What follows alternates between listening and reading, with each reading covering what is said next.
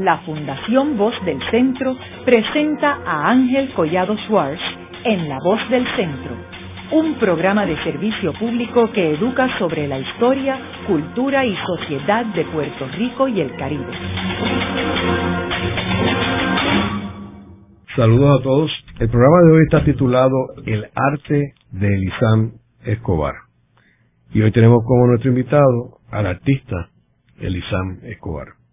Elisam Escobar es uno de los principales artistas contemporáneos en Puerto Rico, artistas plásticos. Elisam, háblanos sobre tus inicios en el mundo del arte. ¿Cuándo y cómo fue que tú comenzaste en esta aventura del arte? Bueno, eh, yo soy de Ponce y los primeros eh, trabajos que yo hice eran dibujos. Siendo un estudiante de escuela elemental, ¿A qué edad más o menos? 6, 7, hasta los 10 años, en Ponce.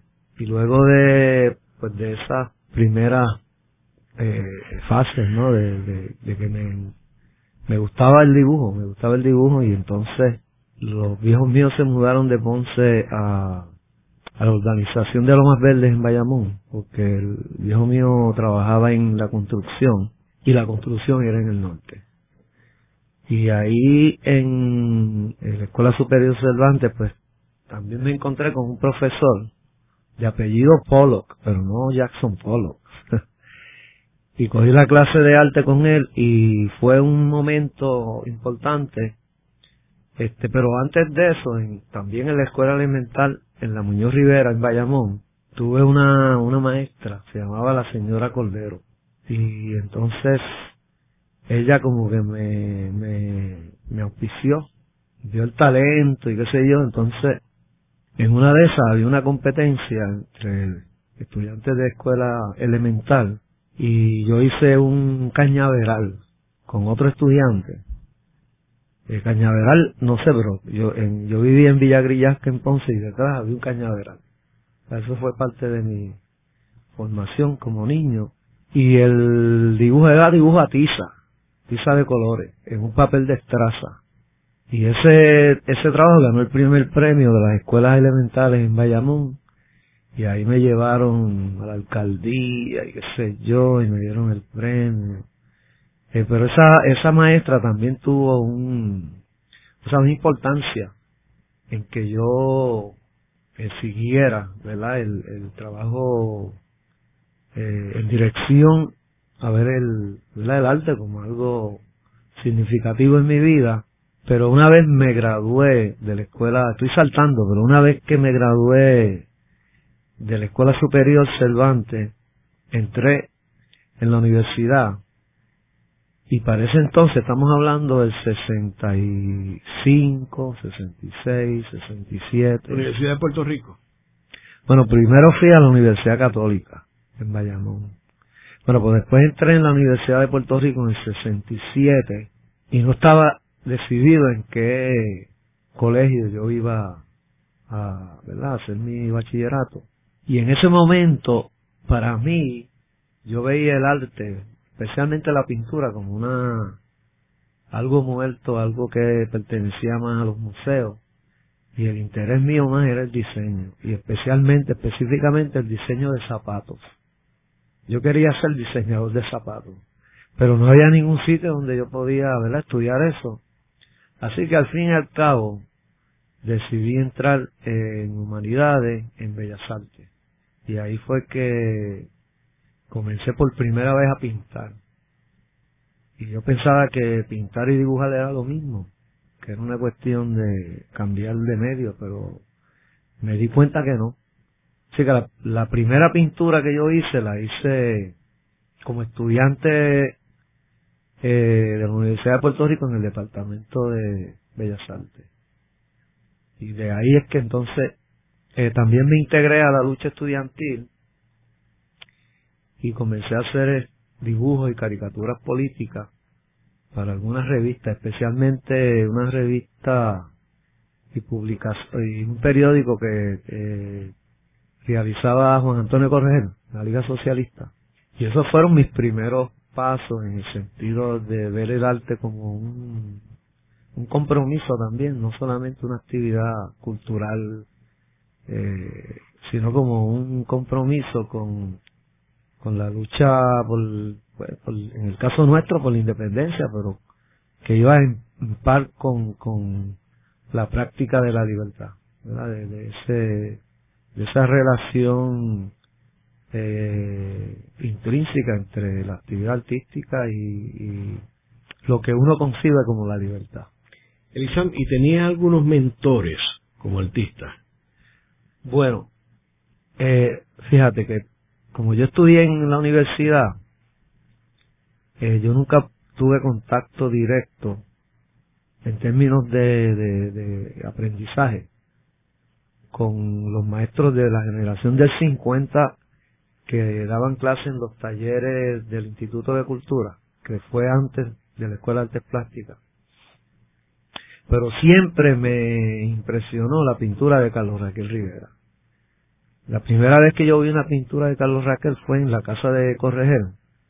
Y fue como, como algo mágico, ¿verdad? Yo ver un artista que sabía que tenía un compromiso ¿no? con la lucha por la independencia, pero que también hacía una obra que no necesariamente era directamente eh, o seguía el discurso político ¿verdad? de la independencia, pero que tenía todos los elementos de, de un arte que hacía, ¿verdad? Este, combinaciones en el sentido del, del, del, la cuestión formal y temática, pero que refería también a, a, a, lo nuestro, ¿no? A Puerto Rico. No, no era un arte cuya referencia era un estilo, digamos, europeo, sino que se veía que había algo ahí bien distinto, pero que no era solamente eh, como o sea, lo que, lo que identificaba el arte de la generación del 50, ¿verdad? Que era un arte con una relación social, o sea, nacional, ¿no? De, buscando un contacto con el pueblo, con los trabajadores, pero en en el arte de Carlos Raquel yo digo, también él tiene un montón de cosas, pero la pintura que a mí más me emocionaba, que más me tocaba, pues era esa pintura eh, que no se puede identificar, se puede que es un realismo mágico, que es un surrealismo, pero en realidad no, no se podría encajar en eso, en esos estilos, ¿verdad? Que hemos, que conocemos, ¿verdad? De, de la época del siglo XX. Ahora, ¿conociste a Carlos Raquel Rivera? Sí, lo conocí. De estudiante de arte lo, lo llegué a conocer porque... Pero bien. Bueno, no, no diría que bien, pero Carmín Pérez, que era fue miembro del Partido Nacionalista y después estuvo en la Liga Socialista, pues ella me tenía mucho cariño, entonces ella le enseñó una portada que yo hice del Correo de la Quincena, que una revista que hacía correr, y a él le gustó la, el dibujo, y me quería conocer, y entonces lo llegué a conocer, y conocí a Tony Maldonado, eso, eh, te estoy hablando de los 60, en esa época de 67, 68, por ahí. Y en términos eh, internacionales, eh, eh, ¿quién tú dirías que, que o quiénes tú dirías que son los artistas que tú más te identificas con ellos y que los miras como artistas que inspiraron tu obra? Bueno, en la obra mía se puede ver, eh, apreciar muchas referencias a muchos pintores europeos y de Latinoamérica, ¿verdad? Pero Picasso es una referencia este, obvia. No solamente en el sentido eh, de su figura como uno de los artistas más revolucionarios del siglo XX, este, pero también eh, por, por su forma de hablar sobre el arte y su forma de relacionarse con las causas, ¿verdad?, de su momento histórico y, y su, bueno, su intrepidez, pero también Picasso es un, un artista que no es escritor, pero su pensamiento como artista, no como escritor, siempre ha sido un, una cosa bien asombrosa. Y eso a mí me, ¿verdad? A través de, yo escribí un ensayo cuando yo estaba en la prisión sobre Guernica y eh, recogí un montón de, libros, ensayos eh, que hablan de Guernica y eso para mí fue bien importante porque la obra de Picasso era como que rechazada tanto por la derecha como por algún, eh, la izquierda más, más ortodoxa. Y en esta obra se puede ver eso, pero Guernica es como un, es una síntesis de varios de los estilos que él desarrolló, ¿verdad? El expresionismo, el surrealismo, el cubismo, y tiene un valor que va más allá del realismo socialista o el, el, realismo social. Y uno de los pintores ya más viejos, ¿verdad? De esa época, eh, Edward Monk, el de Noruega, creo que él dijo que esa era la primera pintura que él había visto, que se trataba sobre la violencia, pero que no había sangre. Que todo el sufrimiento se reflejaba en la distorsión de la forma, ¿verdad? Porque una pintura monocromática. Contrario a la, a la pintura de Goya sobre los fusilamientos de Mayo 2. Y pues Picasso es una, es, una referencia obligada. Pero sí han, hay, han habido otros este, pintores dentro del movimiento surrealista, por ejemplo, que yo le he prestado eh, importancia, pero también pintores como Goya, como Velázquez, también han sido ¿verdad? Una, una fuente de inspiración. Yo considero a Picasso eh, uno de los principales artistas de todos los tiempos, o sea, uno de los grandes gigantes al nivel de Miguel Ángel y a nivel de Da Vinci, eh, uno de los, de los grandes gigantes. Pero eh, artistas eh, latinoamericanos como por ejemplo eh, Remedios Varo o Leonora Carrington, eh, ¿cómo tú dirías que, y aunque Leonora Carrington era inglesa pero vivió toda su vida en México, eh, ¿Cómo tú dirías que ellos influenciaron tu obra? Bueno, yo creo que es Remedios Varo como surrealista, pero tiene un estilo que creo que ha influenciado mucho, especialmente muchos pintores en Puerto Rico, de la generación mía. Y algunos un poquito más jóvenes, mucho más viejos. Yo creo que ella desarrolló un estilo que recoge lo esencial, ¿verdad? De ese, de ese movimiento, ¿no? Eh, Frida Kahlo también es una, una pintora que, que combinaba no solamente la magia ¿no? de, de la pintura, pero también el aspecto histórico, político, ¿verdad? De Latinoamérica. Los muralistas, por ejemplo, Diego Rivera, Siqueiro, este... Orozco. Orozco. Y Siqueiro es una cosa que yo me puse a leer un libro que él escribió sobre las técnicas del muralismo y ese tipo era un genio, era una cosa casi de un científico, hablando de, de cómo era que se hace un mural. Y muchos pintores, ¿verdad? De Latinoamérica, este, de Cuba, como este, Wilfredo Lang, eh, todos han sido, este, ¿verdad? Inspiraciones y referencias en la obra que yo he tratado de, de desarrollar. En esta exhibición que tú eh, acabas de presentar en el Museo de, Arte, ¿cuál es la obra que eh, más antigua que tú eh, de las que están en el museo, de las que tú pusiste en el museo? Bueno, mira, es una selección que comienza en el año 79, que es el año eh, unos meses antes de que de que nos arrestaran, en 1980. Pues esta pintura... O sea, no tienes ninguna antes de esa época. En la exposición. no, ¿Pero qué pintabas antes de esa época? ¿Cuál era el tema? Antes de la época del... Del 79. En Puerto Rico, las pinturas que yo hice, que hice y que comencé y nunca terminé, me las llevé para Nueva York. Yo me fui para Nueva York en el 71. Tenían ese carácter eh, político, ¿verdad?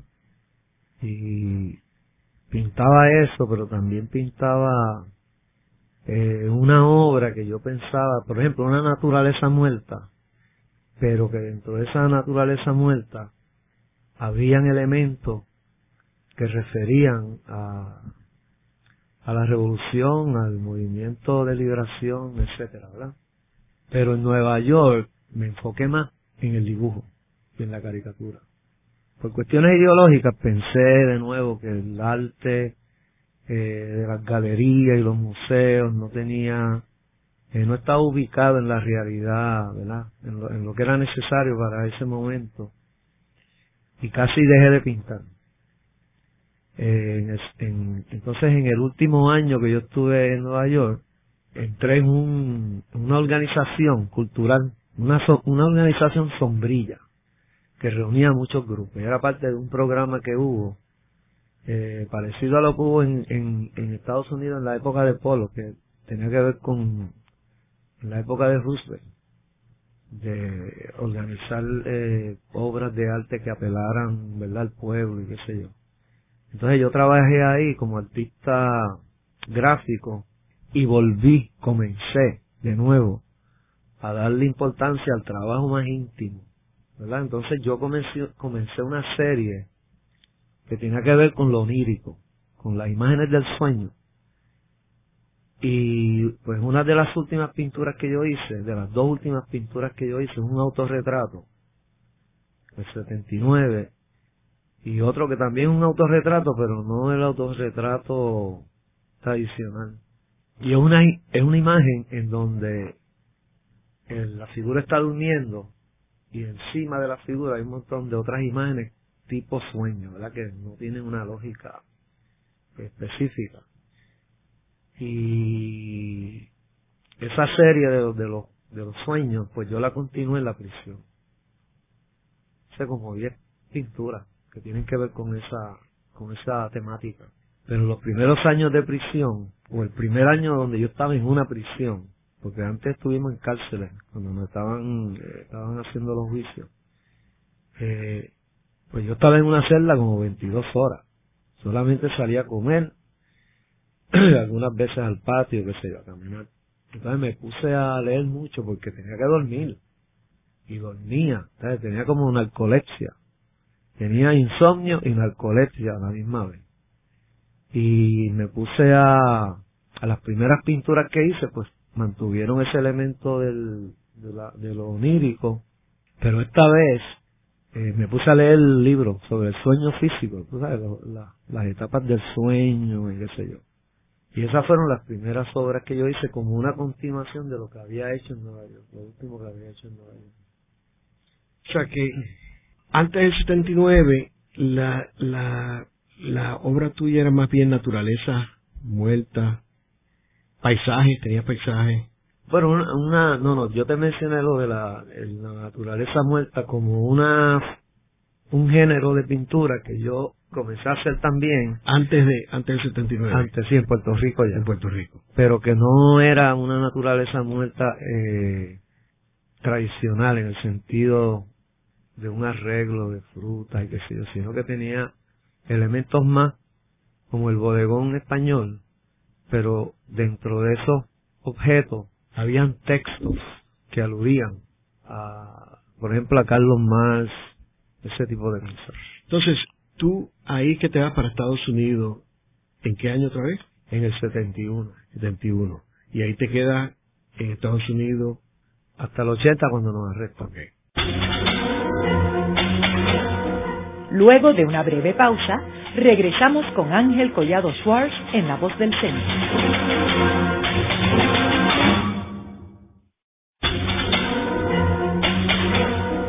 Regresamos con Ángel Collado Schwartz en La Voz del Centro.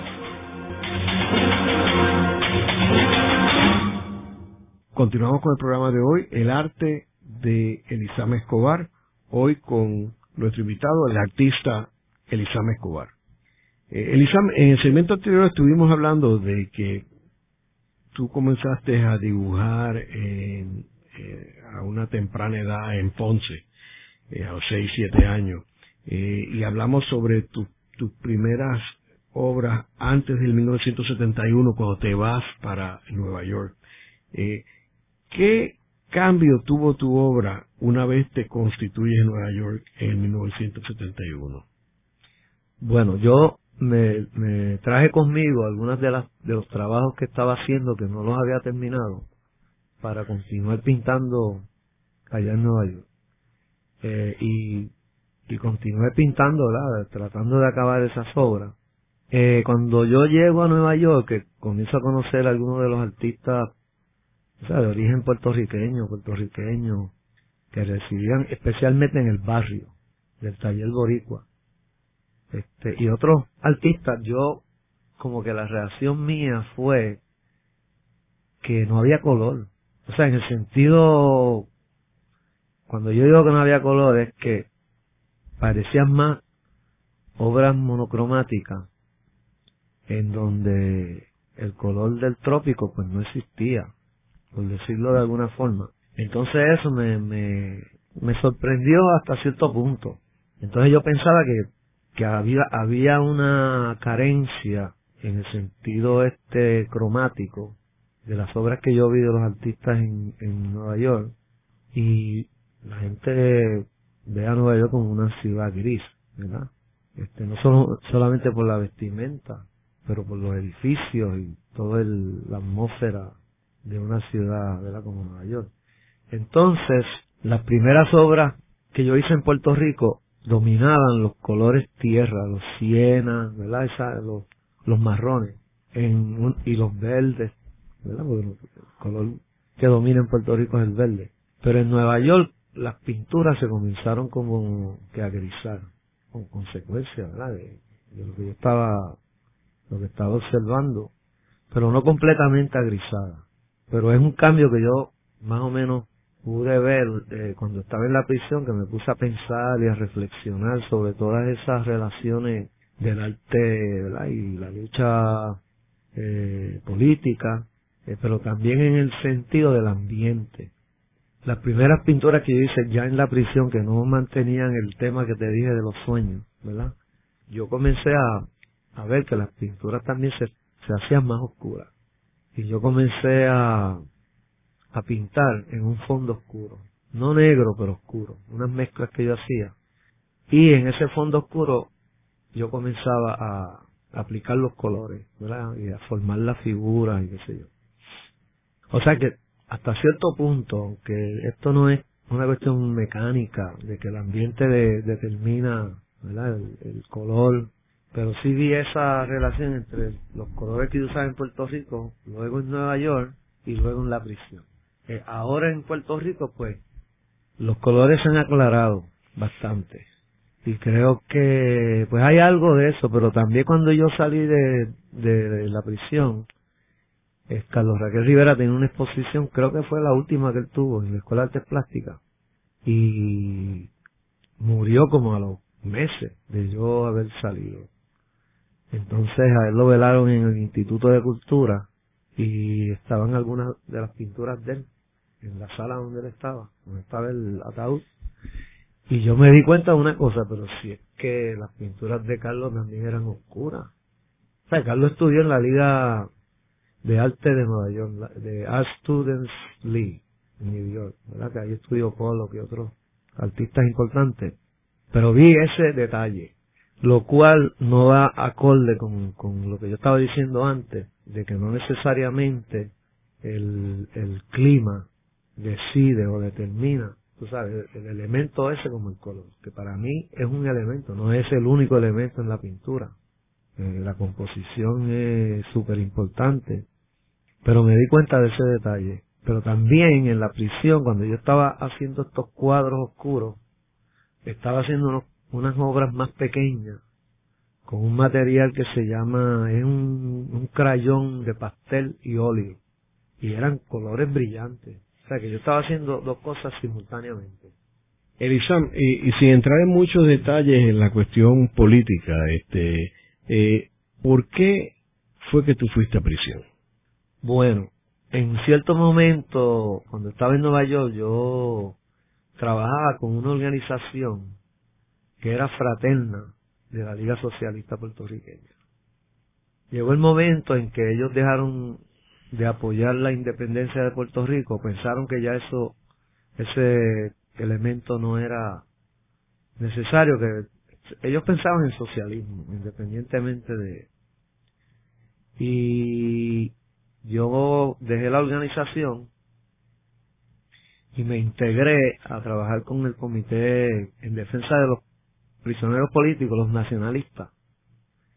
Y a través de ese trabajo, eh, conocí otra gente y en ese momento este, pensé que era necesario eh, el, la lucha armada clandestina, ¿verdad? Como una forma de, autodefensa y también como una forma de crear eh, unos eventos, unas acciones que eran bien simbólicas y que apelaban a la esperanza, ¿verdad? De, de los puertorriqueños del movimiento como una forma de superar el sentido eh, de inutilidad, de, ¿verdad? De, que no se podía luchar contra un enemigo tan poderoso y me uní al movimiento clandestino.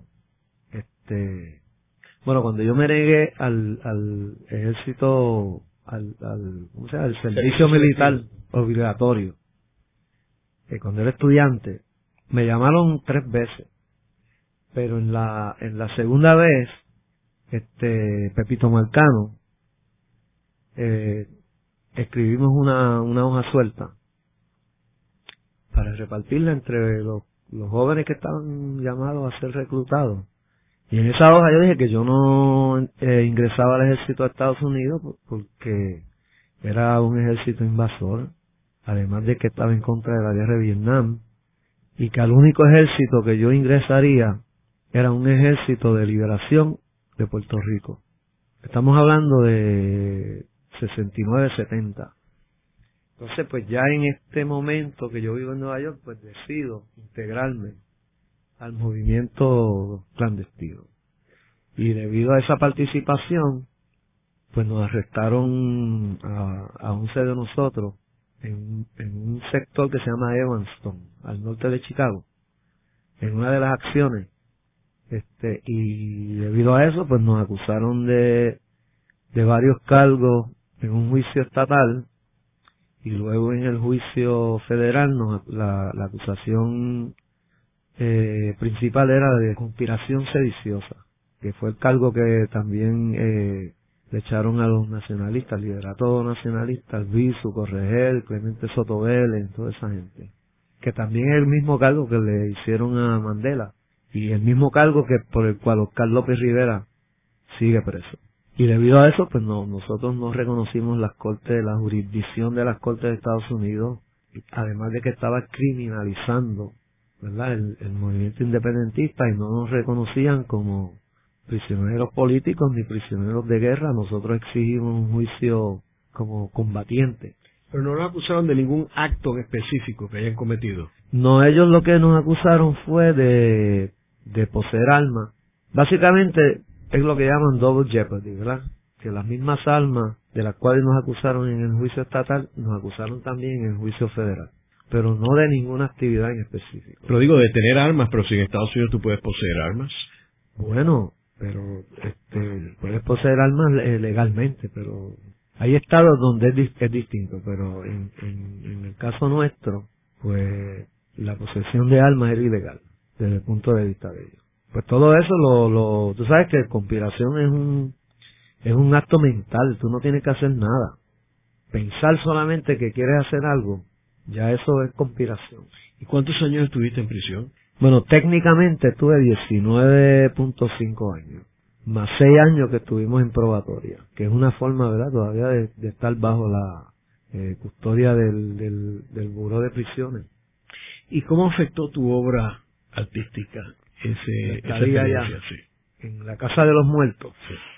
Bueno, pues yo creo que, fíjate, eso mismo, que yo leí ese relato de Dostoyevsky que se llama La Casa de los Muertos, que es la experiencia de Dostoyevsky en la Siberia. Y lo leí 100 años después que él lo escribió. Y es un relato que, que yo lo leí y yo dije, wow, si es lo mismo que yo estoy viviendo aquí, con las diferencias históricas. Y eso me dio a mí un, una energía del del papel del arte en la, en, en, la vida, ¿no? Porque yo recogí de ese escrito algo tan y tan vivo, que lo hizo, ¿verdad? Un escritor, de verdad, un novelista.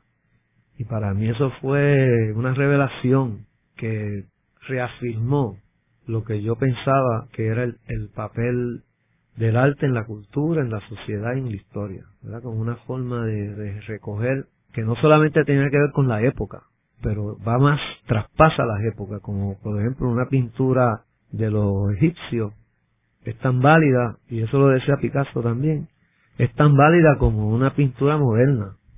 Y yo creo que es una forma de testamento, pero no es solamente una, no es solamente un testamento del momento, sino que el momento te da, te ofrece, ¿verdad?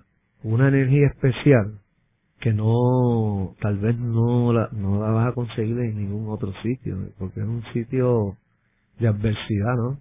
Y es un sitio donde uno, uno tiene que arriesgar mucho cuando uno está haciendo obra que puede ser problemática para la, para la administración carcelaria. Por ejemplo, yo hice una pintura que está en la exposición que se llama El Ahorcado. Y el ahorcado soy yo. Y tiene que ver con un montón de cosas. Eh, tiene que ver con, con, con el compañero Rodríguez Cristóbal, que cuando estaba en la primera etapa de la lucha en contra de la Marina en Vieques, lo arrestaron, a él y a otro grupo, y lo enviaron a una prisión en Tallahassee, en Florida. Y la pena que le echaron fue como 12 meses, qué sé yo.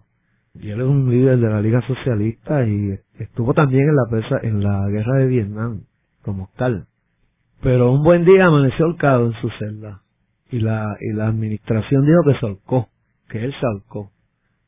Pero toda la evidencia, este, conduce a que lo ahorcaron. Tenía una herida bien grande en la frente, tenía machucones en todo el cuerpo.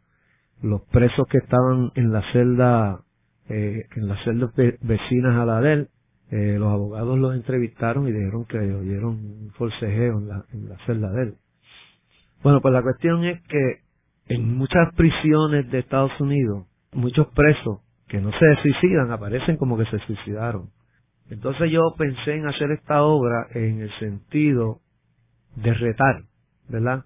El, el, el, sistema, ¿no? De que, de que eh, siempre te pueden hacer lo mismo que, le hicieron a Rodríguez Cristóbal.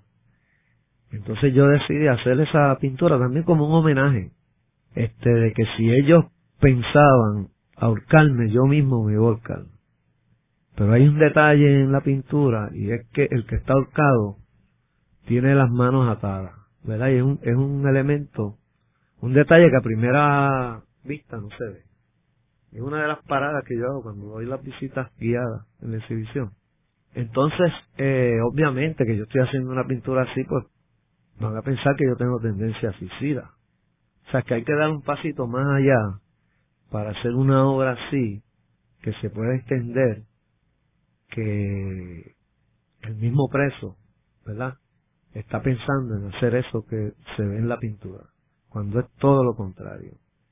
Entonces, pues, yo creo yo que cuando un artista decide hacer una obra que es riesgosa, pues hay que tener, eh, no solamente en ese, en esa, eh, en ese ambiente, ¿no? Pero en cualquier otra cosa, sea una cuestión formal, una cuestión temática, una cuestión de, de materiales, pues hay que tener valor para dar ese paso, porque si no, pues sería algo fácil, ¿verdad? Algo eh, que solamente tiene que ver con el placer y, y, y hasta ahí queda todo.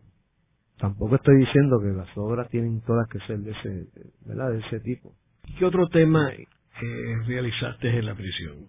Bueno, temas, eh, pues, sabes, muchos temas, este, pero casi la obra mía tiene un tema que tiene que ver con la cuestión existencial. Eh, puede estar los amantes, eh, puede estar el preso, ¿verdad? Eh, pueden estar muchas pinturas que yo he hecho de grupo, de, de composición grupal, que puede apelar a la cuestión del teatro, porque para mí la prisión es un teatro.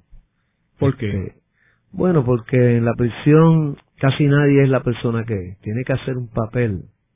Este, decía Dostoyevsky, volviendo a él, que las personas educadas son las que más sufren en la prisión, porque tienen una conciencia, ¿verdad? Más este, abarcadora de lo que eso significa. Pero en la prisión yo, eh, si uno es bueno, pues te pueden ver como un tonto. Y si eres orgulloso, qué sé yo, pues entonces te pueden ver como una persona eh, elitista que no quiere, ¿verdad? Relacionarse con los otros presos porque se, cree superior. Pero también, porque hay, en, en, la prisión hay lobos vestidos de oveja y ovejas vestidas de lobo.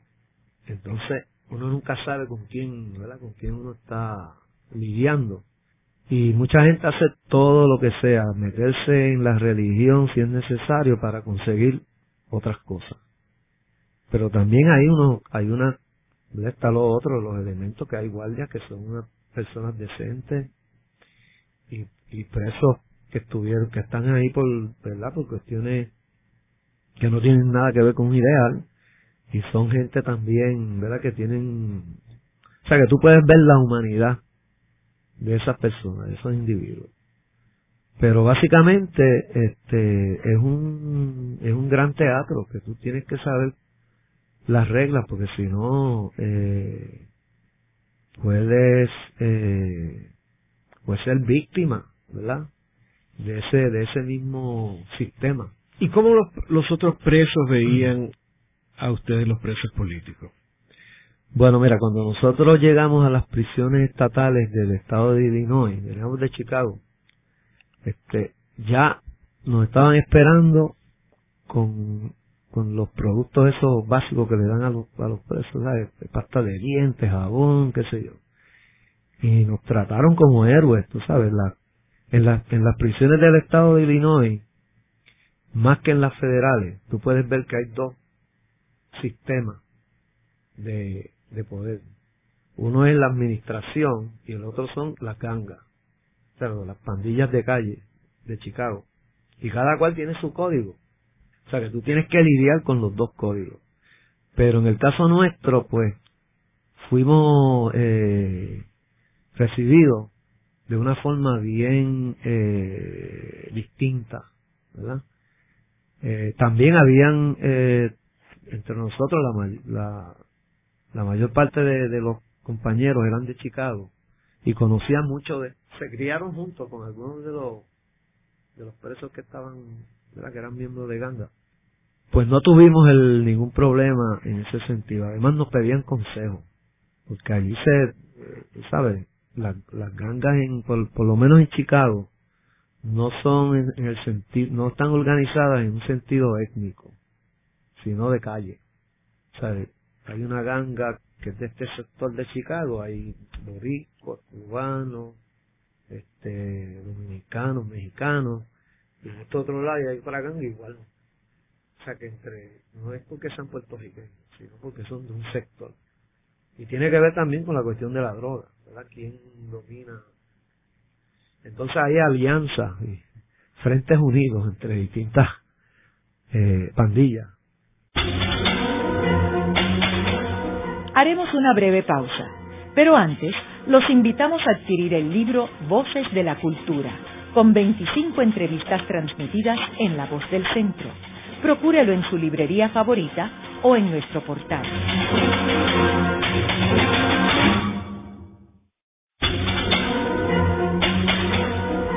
Están escuchando a Ángel Collado Schwartz en La Voz del Centro ahora pueden accesar a toda hora y desde cualquier lugar la colección completa de un centenar de programas transmitidos por la voz del centro mediante nuestro portal www.vozdelcentro.org. Continuamos con el programa de hoy, El arte de Elizame Escobar, hoy con nuestro invitado, el artista Elizame Escobar. Elisam, tú mencionas este eh, que una de tus obras que tú realizaste en la prisión tiene que ver con una persona ahorcada, pero el tema de la muerte es un tema recurrente en tu obra eh, realizada en la prisión, ¿correcto?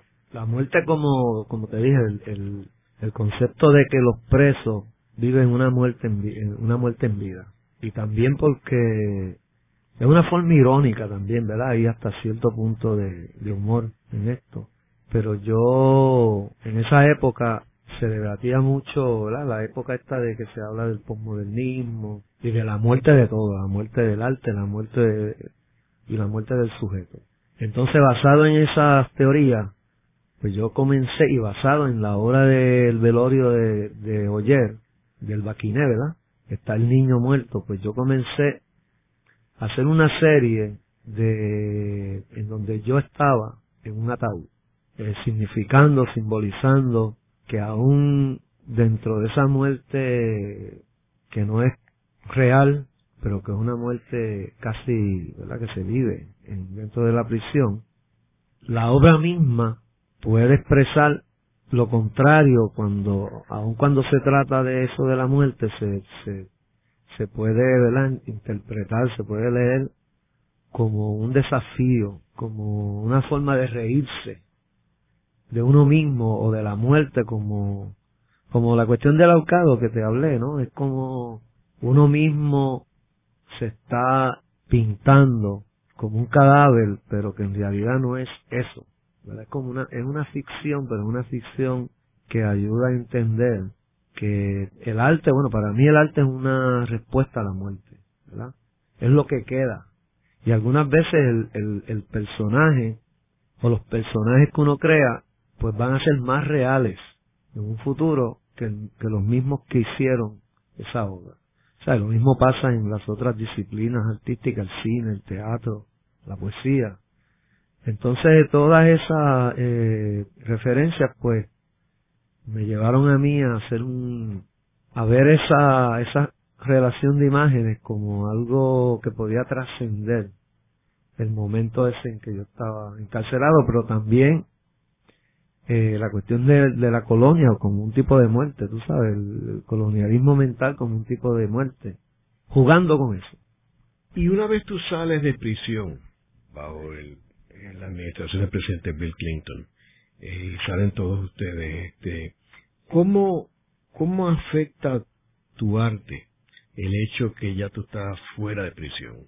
Bueno, cuando yo eh, llegué a Puerto Rico en el en septiembre del 99, ya en el 2000, en enero del 2000, estaba trabajando de profesor en la Escuela de Artes Plásticas. Y para mí eso fue, ¿verdad? Un, un bálsamo, porque comencé a tener una relación directa con los estudiantes de arte y aprender de ellos un montón. Este, las nuevas eh, materiales, qué sé yo. Pero yo el primer año no, no hice casi nada. No, hice algunas cosas que me pidieron pero lo, lo que yo estaba haciendo era tratando de ubicarme nuevamente en la nueva realidad de Puerto Rico y ver cómo yo podía hacer que la pintura mía registrara ese momento, además de lo que ya, ¿verdad? Eh, era mi, mi enfoque. Entonces me invitaron a hacer una exhibición en el Museo de Ponce, eh, que se llevó a cabo el 2002, y al año ya de yo estar en Puerto Rico comencé a elaborar unas, unas obras que habían dos materiales que para mí eran bien significativos, que eran eh, las partes internas de las computadoras, pues yo vivía en un sector donde había oficinas y botaban toda esta cosa. Todo este material que está dentro de la computadora que uno no los ve a menos que uno sea un técnico pero es, la, es como la parte del cerebro, interna del cerebro. Y para mí me, me pareció importante usar eso como un material. Y otro material que yo le llamo el polisterín, que es un, es el plástico, las bandejas estas de plástico, en, donde, en el supermercado donde están los vegetales, las carnes. Bueno, esas bandejas para mí me sirvieron para hacer grabados, para hacer collage, para pintar en, en ella y como una forma de que vivimos en un mundo que estamos rodeados de plástico. O sea, esos dos materiales yo los utilicé en las primeras pinturas que se exhibieron en el Museo de Ponce. Eh, y traté de, ¿verdad?, de, de, de, ver cómo yo conjugaba todo eso. Eh, y no sé si lo logré o no lo logré, pero el color también se aclaró, se aclaró un poco más y pues esas fueron las primeras pinturas que yo hice. También seguí desarrollando una estructura que yo utilizo que este es el espacio pictórico dividido por una vertical, entonces tiene dos planos. y en cada plano hay una figura y es una forma de construir, de expresar el, el, pues la cuestión del conflicto, la contradicción entre las relaciones. Y usualmente hay dos personajes de perfil mirándose frente a frente, otras veces no se están mirando frente a frente, pero le di un desarrollo eh, más visible en esta exhibición.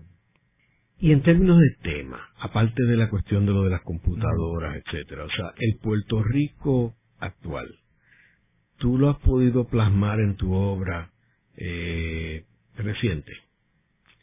Bueno, yo creo que para mí es importante eh, lo simbólico, lo simbólico en el sentido, no de un símbolo, sino en el sentido de, de una forma de uno eh, entrar en la obra de arte que va más allá del código lingüístico y del código ideológico y que traspasa esos códigos, pero también es una forma de decir cosas que no se pueden decir a través de, del lenguaje establecido.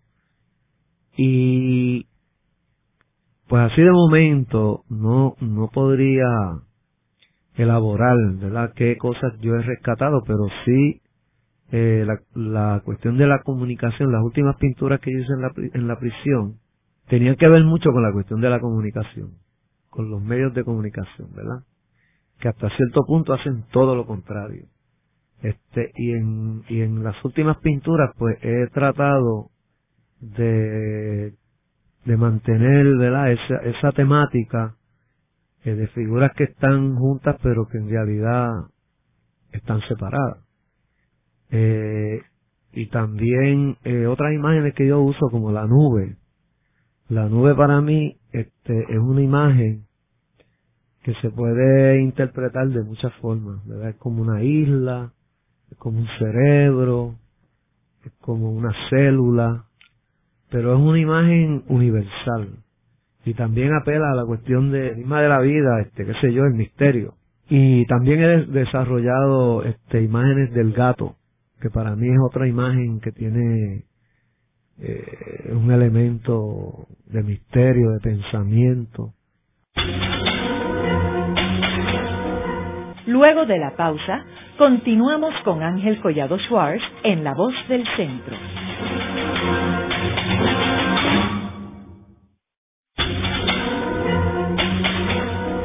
Continuamos con la parte final de La Voz del Centro con Ángel Collado Schwartz. Pueden enviarnos sus comentarios a través de nuestro portal www.vozdelcentro.org.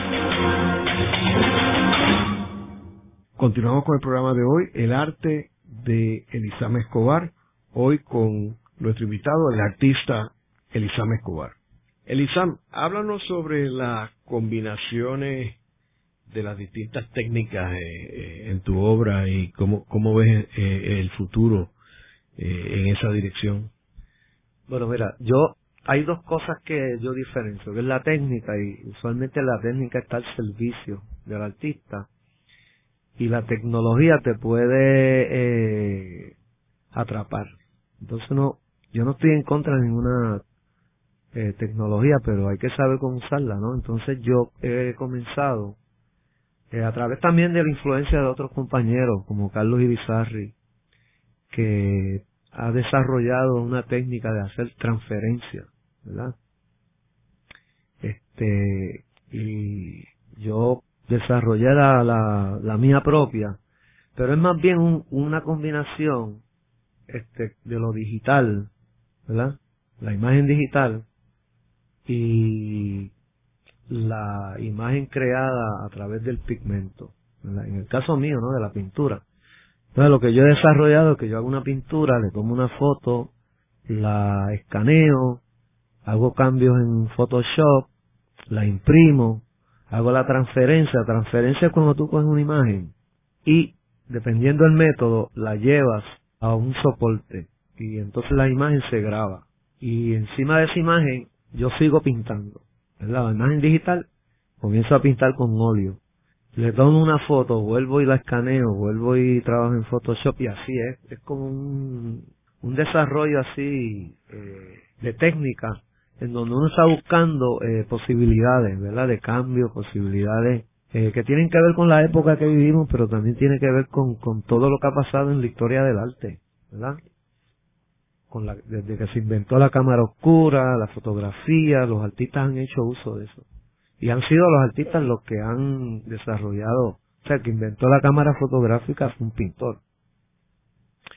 Bueno, pues yo veo esto como una ligazón con el arte contemporáneo de los, o sea, lo que hacen los jóvenes, en el sentido que no es solamente el único arte contemporáneo. Lo que quiero decir es que ellos son producto de una época donde manejan la técnica, ¿verdad? De, esta digital, la computadora, todos estos nuevos aparatos que han surgido, ellos lo manejan de una forma más efectiva y natural que nosotros. Entonces, todo eso pues eh, me interesa. O sea, no lo hago solamente porque es la moda o una moda, pero es que me interesa hacer eso, hacer esas combinaciones. Lo que yo puedo hacer con un pincel y lo que yo puedo hacer con una máquina, ¿verdad? Este, yo creo que eh, eso se puede apreciar eh, en, en el trabajo contemporáneo, pero también hay un momento donde, por ejemplo, el alto urbano ha tomado otro giro ¿verdad? Como estábamos hablando de los muralistas mexicanos y, los, y el muralismo que se desarrolló, ¿verdad? En Estados Unidos también. Pues este muralismo, este alto urbano, tiene este, todos esos elementos de, de combinación. Este, y creo que eh, es un rescate de los espacios públicos, ¿verdad? No solamente de embellecerlo, darle algún tipo de, de, qué sé yo, de, vida, pero también porque hay, yo he visto una combinación de lo que es, eh, de lo que es el, el graffiti, ¿verdad? Con estilo más académico, eh, más pictórico, y es una combinación bien interesante. Yo creo que que tiene mucho futuro, pero también hay cosas, ¿verdad?, que son un poquito frívolas. Elisam, ¿y cómo tú ves el futuro del arte de Elisam Escobar? ¿Y, ¿Y cómo tú ves, cómo lo puedes comparar con, con lo que está surgiendo eh, eh, con los nuevos artistas? Pero mira, a mí me interesa mucho las publicaciones. Eh, por ejemplo, hace eh, a principios de año, en conjunto con el poeta H. Meléndez, eh, publicamos un texto que yo hice en la prisión que es una especie de diario, pero yo le llamo el antidiario.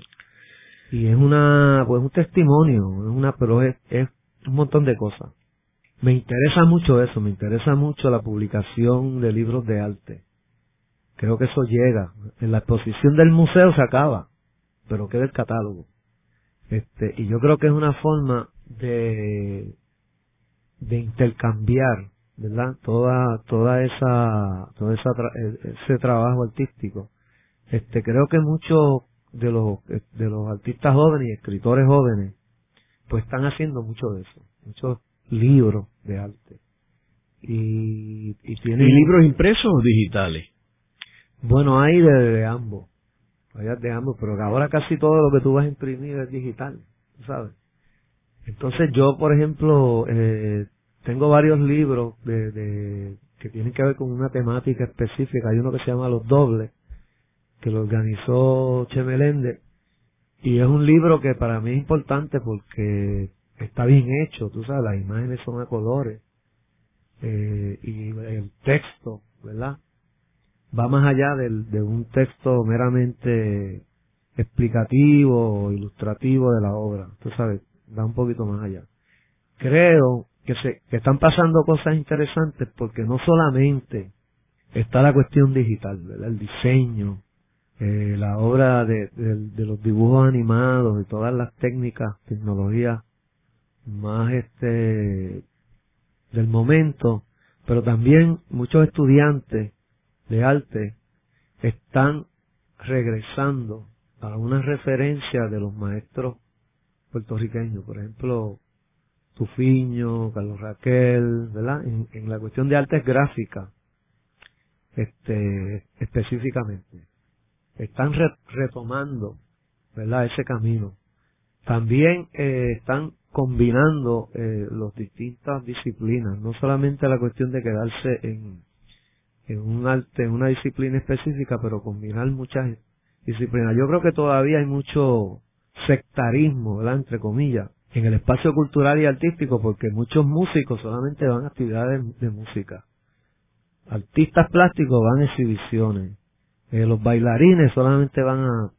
Pero yo veo también un, un, una, un interés en, en, en, ¿cómo se dice? En, en ir a todas esas otras disciplinas y ver las conexiones que hay entre el baile, el, arte plástico, ¿verdad? Eh, entonces yo creo que eso es bueno, yo creo que eso es interesante también. En el programa de hoy hemos discutido el arte de Lizame Escobar.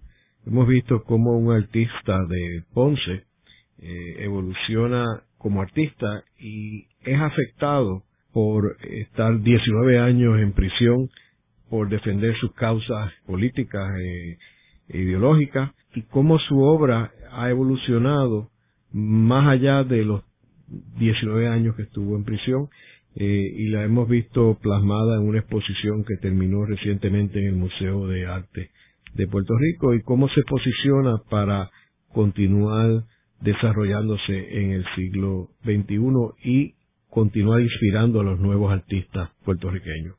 Eh, gracias, Lisandro. gracias. Esta ha sido una producción como servicio público de la Fundación Voz del Centro. Los invitamos a sintonizarnos la próxima semana a la misma hora. Y recuerden que pueden adquirir el libro Voces de la Cultura en su librería favorita o en nuestro portal.